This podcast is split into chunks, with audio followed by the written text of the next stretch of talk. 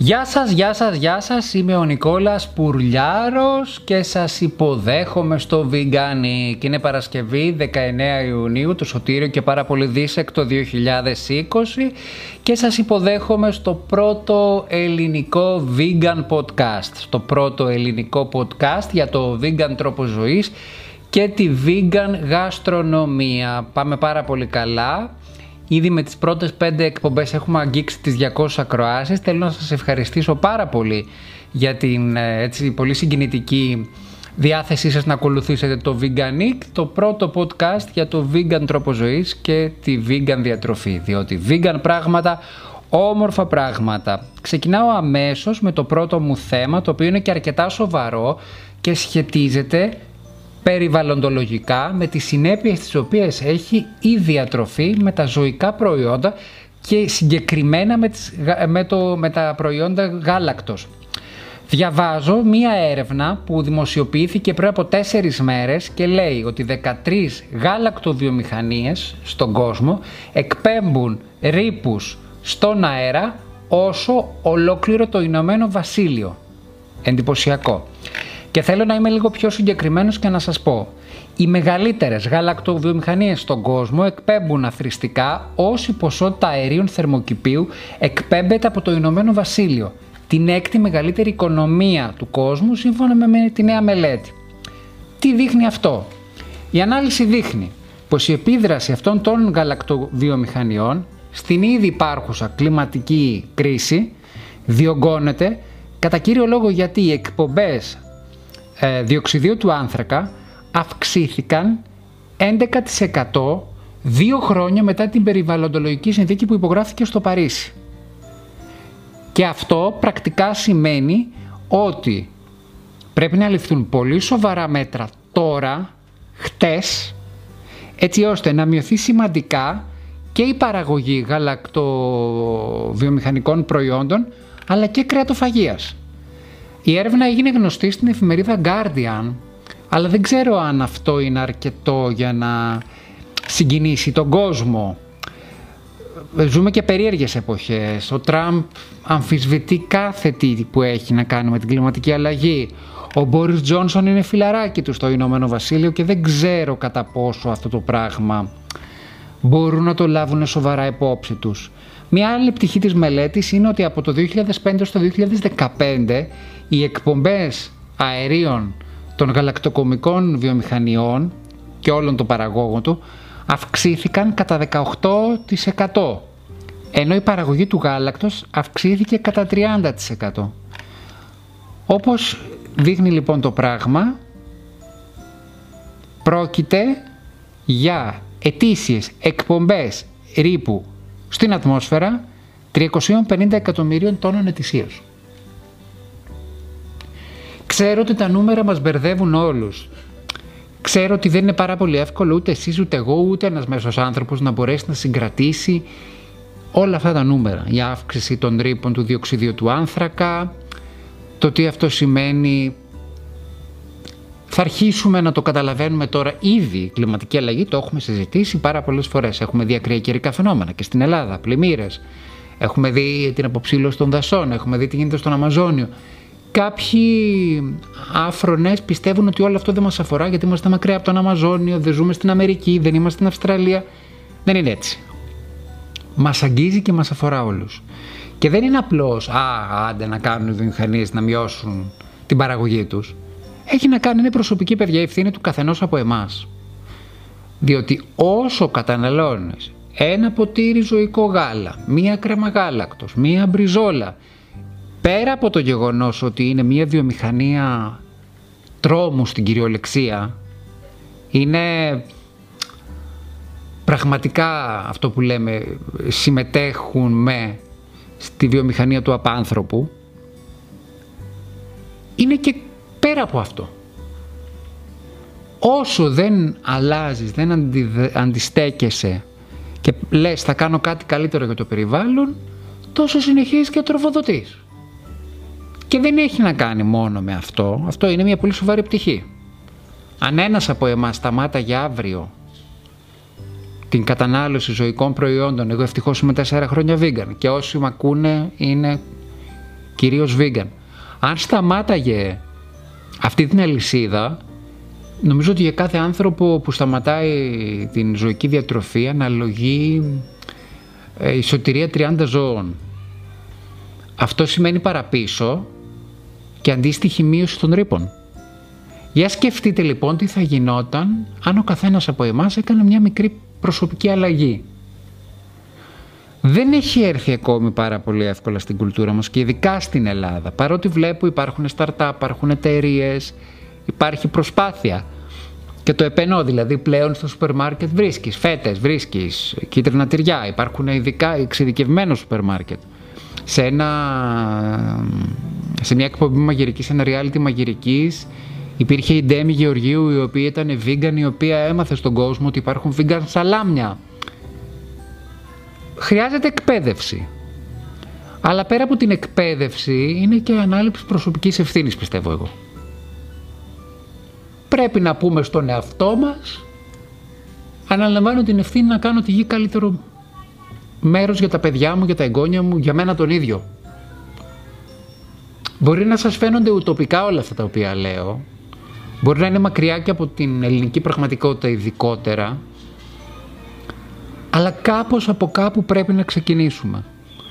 Και όλα στην αρχή ήταν ουτοπίες.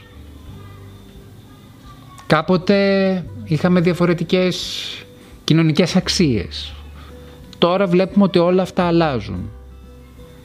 Βλέπουμε ρε παιδί μου με θαυμασμό και συγχαρητήρια και μπράβο πάρα πολλές γυναίκες σε θέση ευθύνης να είναι κυρίαρχες, να, να, να.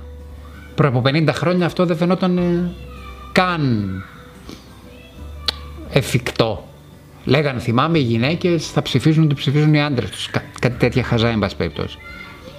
Άρα λοιπόν Ήρθε η ώρα να αναλάβουμε την προσωπική μας ευθύνη και να πούμε ότι οκ, συνολικά εγώ δεν μπορώ να τα αλλάξω όλα, μπορώ να αλλάξω εμένα. Μπορώ αν δω μια μέλισσα να ψυχορραγεί, να τη, μην τη σκοτώσω και να τη βοηθήσω να ζήσει, γιατί είναι σημαντική για το περιβάλλον. Ας πούμε. Μπορώ να κόψω τα γαλακτοκομικά, να κόψω το κρέας. Εντάξει, μπορεί να μην μπορεί να γίνει με τη μία, αλλά αναρωτιέμαι, θέλουμε Θέλετε να βλέπετε τον πλανήτη να καταστρέφεται; Θα αντέχατε πραγματικά να δείτε τη βαναυσότητα που υπάρχει στα σφαγεία; Ξέρουμε πόσο κακό κάνουμε όταν πετάμε το τηγανόλαδο μέσα στο νεροχύτη. Ξέρουμε τι κρύβεται από πίσω από μια μοδάτη τσάντα. Δερμάτινη την οποία την κουβαλάμε και την περιφέρουμε με περηφάνεια. Αναρωτηθείτε.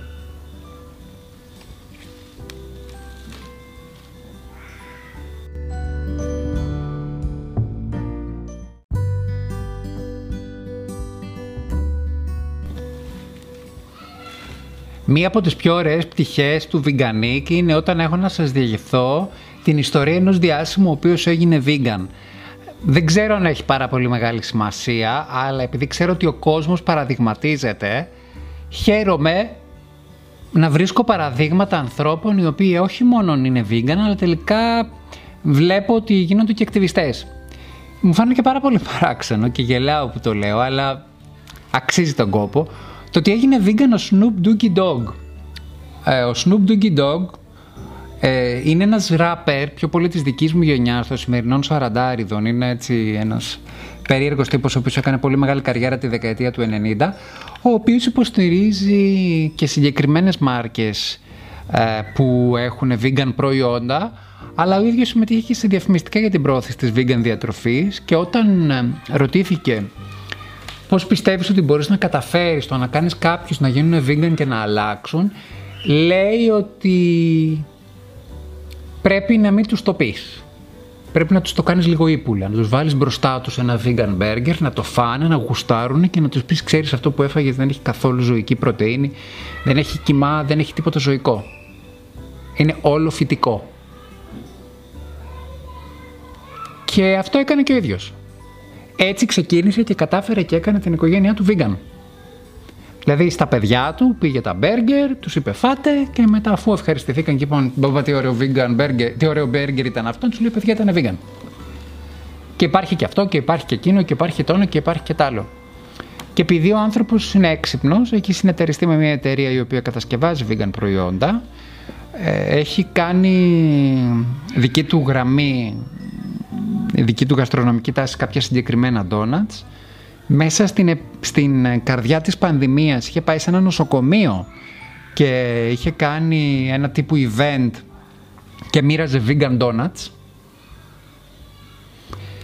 και όπου σταθεί και όπου βρεθεί μιλάει γι' αυτό. Και ο ίδιος επιμένει ότι είναι πάρα πολύ σημαντικό να δούμε τη ζωή μας λίγο διαφορετικά. Και έτσι πριν από κάποιο χρονικό διάστημα είπα να, δεις και, να, δει και τη ζωή του διαφορετικά και σε άλλο πλαίσιο, πέρα από τη διασημότητα. Οπότε πήγε σε ένα μπεργκεράδικο και άρχισε να πουλάει vegan προϊόντα. Vegan burger εκεί, σε μπεργκεράδικο στο Los Angeles. Όλοι όσοι πήγαν να φάνε ζωικό μπέργκερ το εγκαταλείψανε Φύγανε και πήγαν όλοι να δουν τι κάνει ο Σνούπι. Ε, σας είπα δεν είναι ένας καλλιτέχνης σαν την Αριάννα Γκράντε, σαν τη Lady Gaga που ακούνε τώρα οι πιτσιρικάδες. Είναι στις τέλη της δεκαετίας του 90, αρχές του 2000. Ωστόσο γοητεύεται ο κόσμος όταν βλέπει ένα celebrity να ακολουθεί αυτό το πράγμα. Και νομίζω ότι είναι και καλό να αρχίσει να γίνει και κάπου στην Ελλάδα. Υπάρχουν κάποιοι οι οποίοι είναι vegan, δεν μιλάνε αρκετά γι' αυτό. Δεν έχουμε και vegan media. Γενικώς έχουμε, έχουμε θέματα. Δεν μπορούμε να προωθήσουμε πάρα πολύ εύκολα το, τα vegan media και το, το, το, τα vegan ψηφιακά προϊόντα γιατί δεν μπορούμε να βρούμε και πολύ εύκολα βήμα. Και γιατί δεν μπορούμε να βρούμε και τρόπους για να ζήσουμε από αυτό ψάχνεις να βρεις χορηγούς, ψάχνεις να βρεις ε, διαφημίσεις όπως εγώ αυτή τη στιγμή. Ψάχνω. Δεν έχω βρει. Και δεν μπορώ να κάνω κάτι περαιτέρω πέρα από το να περάσω το μήνυμα. Και θέλει πάρα πολύ μεγάλο αγώνα για να πάρεις την ευθύνη και να πεις «Γεια σας παιδιά, είμαι vegan». Είναι πιο εύκολο όταν έχεις ανθρώπους δίπλα σου που σε αγαπούν και είναι διατεθειμένοι να δοκιμάσουν και θα φάνε το φαγητό σου όπως συμβαίνει σε μένα αλλά είναι πάρα πολύ δύσκολο στην κοινωνία ευρύτερα. Και επειδή έχω, σας έχω πει ότι έχω δεχθεί όλων των ειδών τα bullying στη ζωή μου και ευτυχώς όλα αυτά με βγάλανε πιο ισχυρό, το τελευταίο έτσι λίγο αστείο bullying, το οποίο βεβαίως επειδή είμαι και μεγάλος άνθρωπος πια μπορώ να το αντιμετωπίσω πολύ πιο αποτελεσματικά, είναι το, το της vegan διατροφής με αποκαλούν από Άγιο Νούφρι ως ακτινογραφία, ως θα λένε ότι έχεις κάτι, έως ότι πως είναι έτσι, επειδή είμαι 73-74 κιλά, 1,81 ύψος. Αν μπορεί ο Σνούπι, αν μπορεί ο Ιωακίν Φίνιξ, μπορούμε και εμείς. Φυσικά εμείς οι οποίοι είμαστε συνειδητά vegan δεν έχουμε να ζηλέψουμε τίποτα από όλους αυτούς γιατί το έχουμε επεξεργαστεί και το έχουμε δουλέψει μέσα μας. Αλλά έχω να σας πω ότι κάθε φορά που συζητάω με κάποιον ο οποίος είναι πανφάγο και τους λέω για τη vegan διατροφή και αυτά, διαπιστώνω ότι νιώθουν μια κάποια ενοχή ορισμένα πρόσωπα και λένε «Α, εγώ δεν τρώω πολύ κρέας, α, εγώ δεν...» Δεν ξέρω αν αυτό είναι μια αρχή, Καμιά φορά ξέρετε και η σιωπή ίσω να είναι πιο εύγλωτη. Δηλαδή, όταν με έχουν καλέσει κάπου και μου λένε φάε, έτυχε σε ένα, πριν από δύο χρόνια σε ένα σπίτι σε κάτι γενέθλια, είπα παιδιά ευχαριστώ, δεν θέλω να φάω, είμαι vegan. Και μου λέει, Μα έχει ρεβίθια. Είναι σίγουρο ότι δεν έχει κάτι ζωικό, πρέπει να είναι σίγουρο. Και εκεί ξεκινάει μια συζήτηση. Γιατί είσαι vegan, γιατί τρως και παρέχεις το πληροφοριακό στοιχείο. Συνήθως οι άνθρωποι είναι αρνητικοί. Αυτό που κάνει λοιπόν ο Σνούπι, αυτό που κάνει ο Ιωκίν Φίνιξ, οι οποίοι έχουν τεράστιο κοινό, μπορούμε να το κάνουμε και εμείς σε ένα μικρότερο κοινό. Τουλάχιστον αυτό κάνω εγώ. Ελπίζω να πιάσει.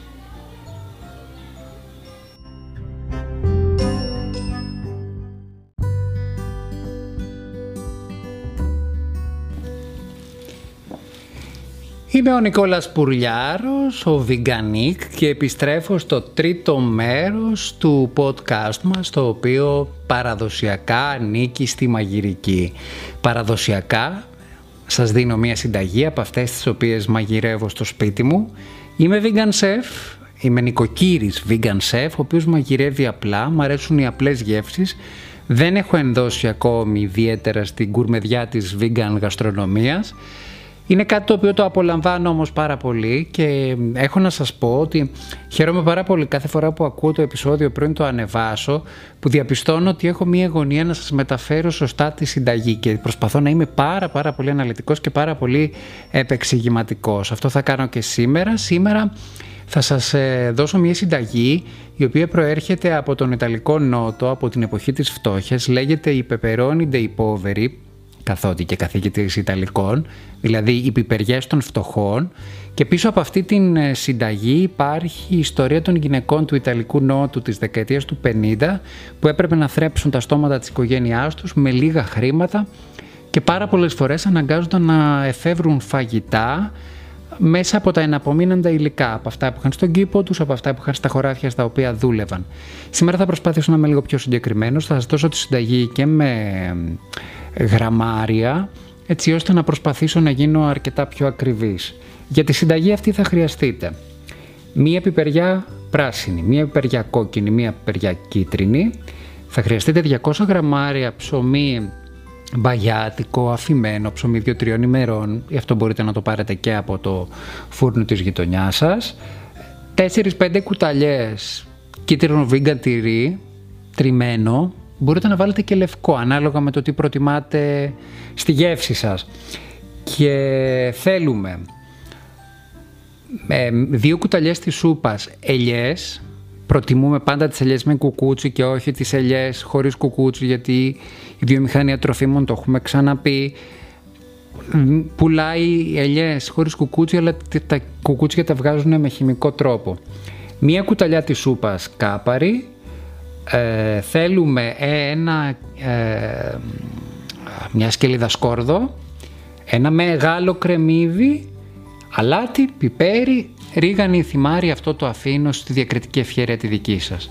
Η συνταγή είναι της υπομονής. Γενικώς αυτές οι μαγείρισες τους άρεσαν να κάνουν πράγματα τα οποία έπαιρνε αρκετή ώρα γιατί κάναν ταυτόχρονα δουλειά αλλά και γιατί ξέρουν ότι το φαγητό αργά αργά αργά ψήνεται πολύ καλύτερο. Παίρνουμε λοιπόν το τηγανάκι μας, βάζουμε δύο κουταλιές της σούπας λάδι και το αφήνουμε να ζεσταθεί, όχι να καεί. Εγώ σας έχω πει ότι το μάτι μου πάει μέχρι το 12, ας πούμε το αφήνω μέχρι το 3. Μόλις διαπιστώνω ότι μέχρι να ζεσταθεί, έχω πάρει όλα μου τα λαχανικά και τα κόβω. Κόβω σε λωρίδες τις πιπεριές μου, κόβω λωρίδες το κρεμμύδι μου, κόβω σε λεπτά κομματάκια το σκόρδο μου και έχω ήδη κόψει κομματάκια του ψωμί, το τρίβω, ό,τι θέλετε. Βάζω πρώτα τις πιπεριές μου, μετά το κρεμμύδι μου και το σκόρδο μου στο λαδάκι. Τα ανακατεύω, τα αφήνω να αμαραθούν σιγά σιγά, δεν ανεβάζω την ταχύτητα για να αυξηθεί πάρα πολύ για να μου καούνε.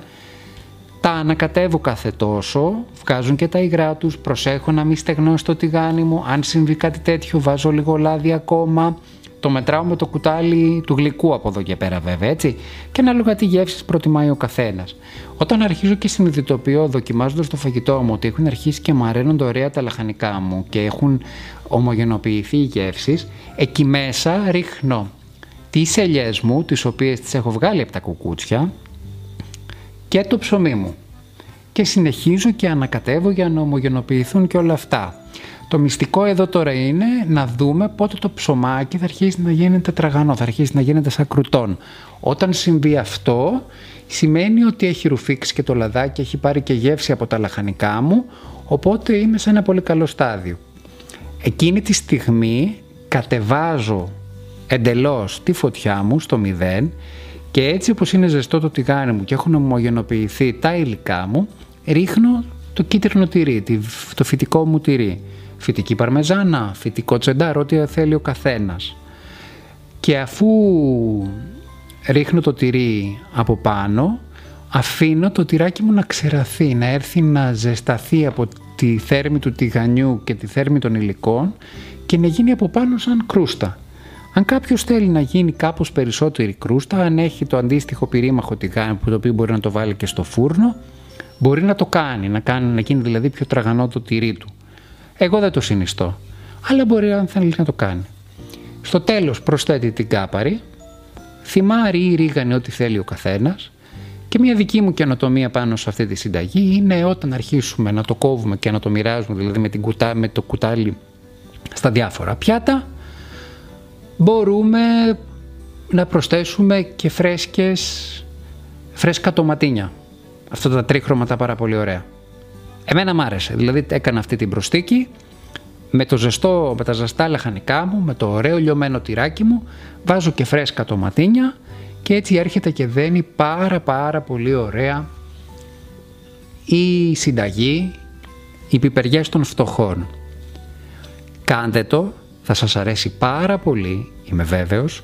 Θυμηθείτε με, γιατί είναι ένα φαγητό που συνδυάζει πάρα πολύ ωραία τις απλές γεύσεις. Πάντα με ρωτάνε αν αυτό μπορεί να συνδυαστεί με κάτι. Εγώ δεν πίνω, το έχω ομολογήσει. Ρωτώντας πά στην πόλη που λένε, ρώτησα έναν εινολόγο και μου είπε ότι θα, αυτό θα ήθελε, θα, θα ήθελε ένα πολύ ε, φρουτόδες, κρύο, ε, γλυκό κρασί. Σαν τη σαγκρία ίσως. Δεν ξέρω, αυτό είναι μια δική μου πρόταση. Συνδυάστε το με ό,τι γεύση εσάς σας αρέσει. Και κάπου εδώ ήρθε η ώρα να βάλω την τελεία μου. Να σας πω ένα πάρα πολύ μεγάλο ευχαριστώ που με ακολουθείτε.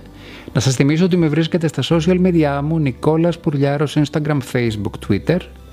Να σας θυμίσω ότι με ακούτε σε έξι πλατφόρμες. Στο Anchor, στο Google Podcast, στο Radio Public, στο Breaker Audio, στο Spotify και στο Pocket Casts και σύντομα θα έρθουμε και στο Apple Podcast. Μας το έχει υποσχεθεί η πλατφόρμα του Anchor. Σας ευχαριστώ πάρα πολύ. Να έχετε μια υπέροχη μέρα. Θα τα πούμε σε δύο μέρες με vegan πράγματα, όμορφα πράγματα, με vegan γαστρονομίες, όμορφες και νόστιμες γεύσεις. Σας ευχαριστώ πάρα πάρα πολύ και σας χαιρετώ. Νικόλας Πουρλιάρος, ο Veganic.